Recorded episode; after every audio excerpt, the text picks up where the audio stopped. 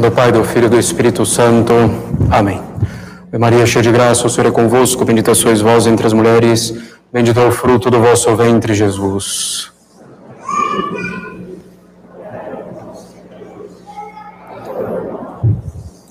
Podem sentar-se.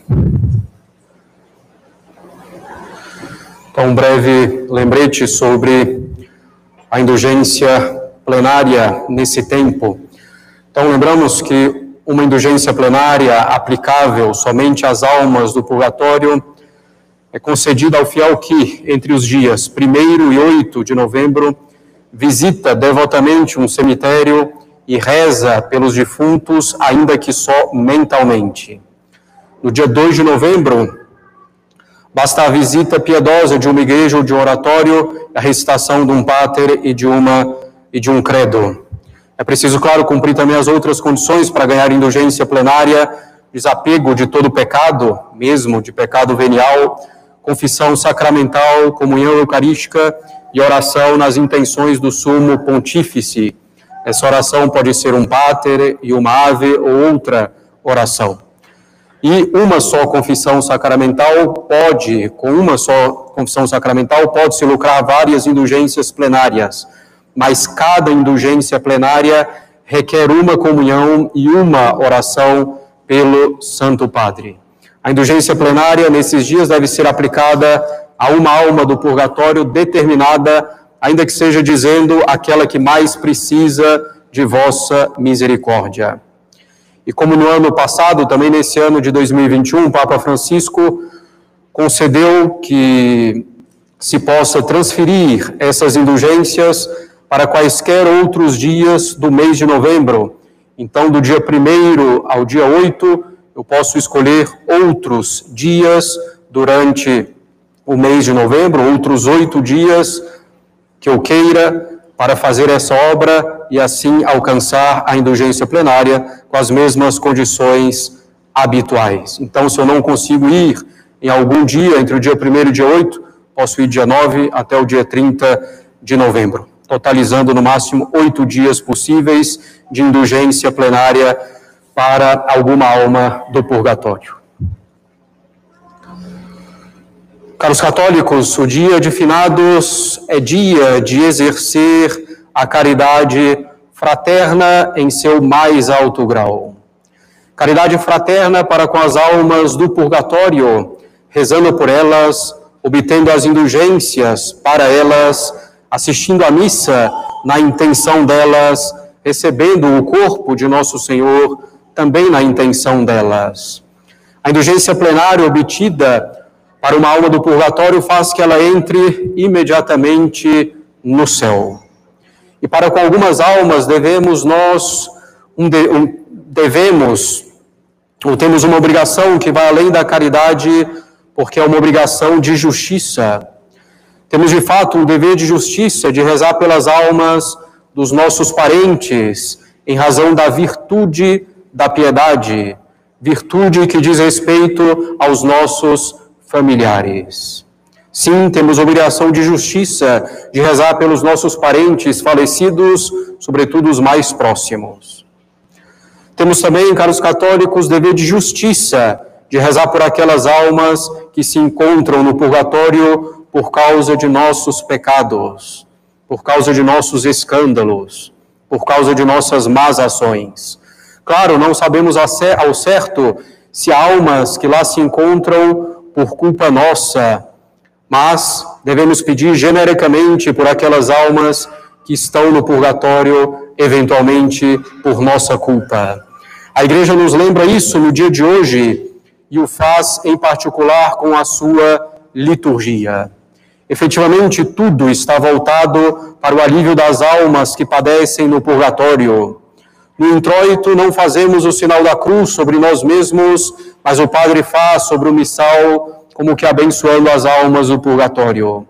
O Salmo 42 é omitido, pois não se trata aqui de nos virarmos para nós e para a nossa tristeza, para as nossas angústias, para pedirmos a alegria de Deus, mas se trata de olhar em primeiro lugar para as almas do purgatório. O padre também não pede a bênção para si mesmo, antes de ler o Evangelho, nem abençoa o subdiácono, nem o diácono na missa solene, porque tudo está voltado para as almas do purgatório. Não abençoa a água no momento do ofertório, porque ela representa os fiéis vivos. O glória ao Pai é omitido no introito e no lavabo, porque o glória é também um sinal de certa alegria, de júbilo. Na missa cantada ou solene, ocorre apenas a incensação no momento do ofertório das oblatas, do altar e do padre. Ninguém mais é incensado para não esquecermos de que o principal na missa de Requiem, na missa de defuntos, é a súplica a Deus pelas almas do purgatório. Não pedimos também a paz, Anjos, não, não pedimos no Anjos Dei a misericórdia para nós e nem pedimos na terceira invocação a paz. Pedimos, ao contrário, o repouso e o repouso eterno para as almas do purgatório. E na primeira oração, após o Anjos Dei, que também pede a paz, essa oração é simplesmente omitida, como também omitida a bênção final logo antes do término da missa. A igreja nos ensina então, pela sua liturgia, como devemos nesse dia cultuar a Deus e adorá-lo e suplicar-lhe para alcançarmos o alívio dessas almas que padecem no purgatório. Lembremos-nos, caros católicos, de que o purgatório é obra da misericórdia divina. Para vermos Deus face a face no céu, precisamos estar purificados, não somente do pecado mas de qualquer resquício de pecado. Para chegarmos ao céu não basta a ausência de todo pecado mortal, nem de todo pecado venial. Além da ausência completa de todo pecado mortal e venial, precisamos também ter quitado toda a pena devida pelos nossos pecados. Quando pecamos, contraímos a culpa e a pena. A culpa é perdoada com arrependimento sincero e com a confissão, ou mesmo sem a confissão, se se trata de um pecado venial. Porém, ainda temos que pagar a pena, estabelecer a justiça lesada pelo nosso pecado, devemos reparar a honra de Deus ultrajada pela nossa malícia, pela nossa culpa. Precisamos pagar a pena pelos nossos pecados e fazemos isso por meio dos sofrimentos bem suportados nessa intenção, por meio de mortificações voluntárias oferecidas para esse efeito. Devemos também pagar pelos nossos pecados, devemos pagar a pena pelos nossos pecados, rezando com essa finalidade, assistindo à missa, oferecendo comunhões. Se morrermos com o pecado mortal, estaremos condenados ao inferno sem possibilidade de recurso, evidentemente, pois Deus não pode errar no seu juízo. Se morrermos sem pecado algum e já tendo expiado todas as penas pelos nossos pecados, iremos diretamente aos se morrermos apenas com pecados veniais, ou mesmo sem pecado algum, mas com alguma pena ainda por ser paga, não poderemos ir diretamente ao céu, pois estaremos ainda ligados ao pecado de alguma forma. Por isso, Deus, na sua bondade, criou o purgatório, para sermos purificados de eventuais pecados veniais com os quais morremos, ou para que paguemos a pena que ainda falta pagar pelos nossos pecados. Se não fosse o purgatório, caros católicos, quem não morresse com perfeição absoluta estaria excluído do céu. O purgatório é então uma grande obra da misericórdia de Deus que permite assim que um maior número alcance o céu. Os protestantes, contra o bom senso, contra a própria Escritura, negam a existência do purgatório e é um erro e um erro grave, um erro que afastaria de Deus inúmeras almas. O dia de finados, caros católicos, é também, como sempre dissemos, um dia para refletirmos mais sobre a nossa própria morte. Não como um evento futuro e distante, mas como um evento possível, aqui e agora ou a qualquer momento.